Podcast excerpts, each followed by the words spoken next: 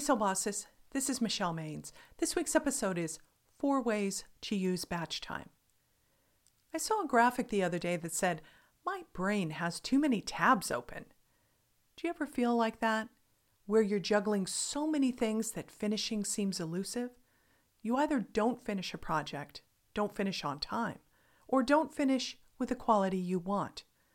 Trying to manage one of those problems, let alone all three at the same time, can be overwhelming. The good news is that there's an answer to project overload, and that is to use batch time. Using batch time is tip number three in the September series, Finish Strong. The concept of batch time seems straightforward. You simply block out time to complete similar tasks.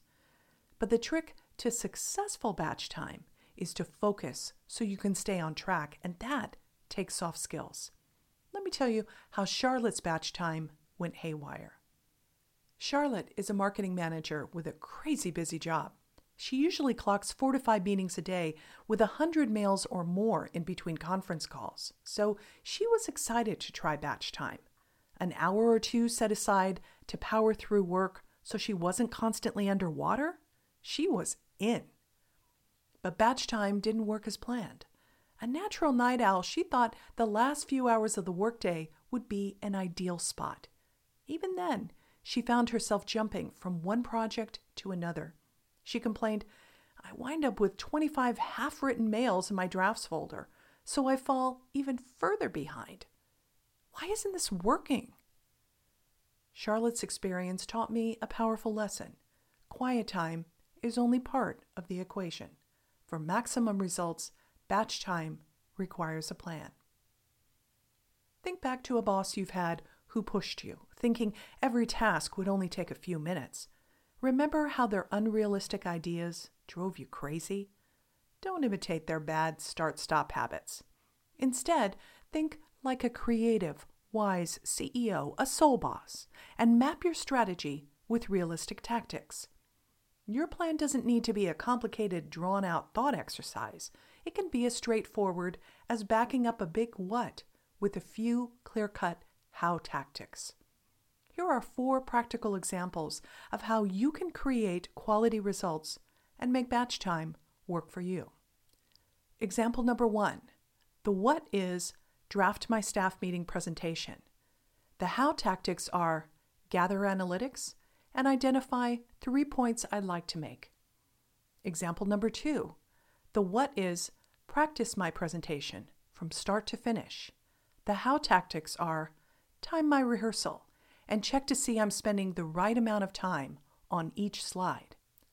Example number three the what is finish critical communications. The how tactics are draft important mails and send those mails by the end of my batch time session. And example number four the what is clean out my inbox. And the how tactics are every Friday afternoon archive old mail and flag or color code outstanding projects so I can start fresh on Monday. Say goodbye to a sea of unread mails. It's time to leave behind the anxious, nervous feeling that happens when you have undone projects. Instead, start feeling the self confidence that bubbles up when you've managed your day like a boss. You can finish strong by pulling out every skill in your soft skills toolkit to make batch time effective. Let's go back to the examples above. Can you spot all the soft skills at work? More importantly, how will you apply them this week?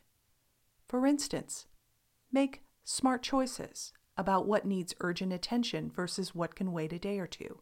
Be creative in your approach. And treat yourself the way a smart boss would.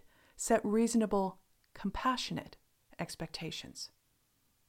Making yourself multitask is like saying yes to constant pressure.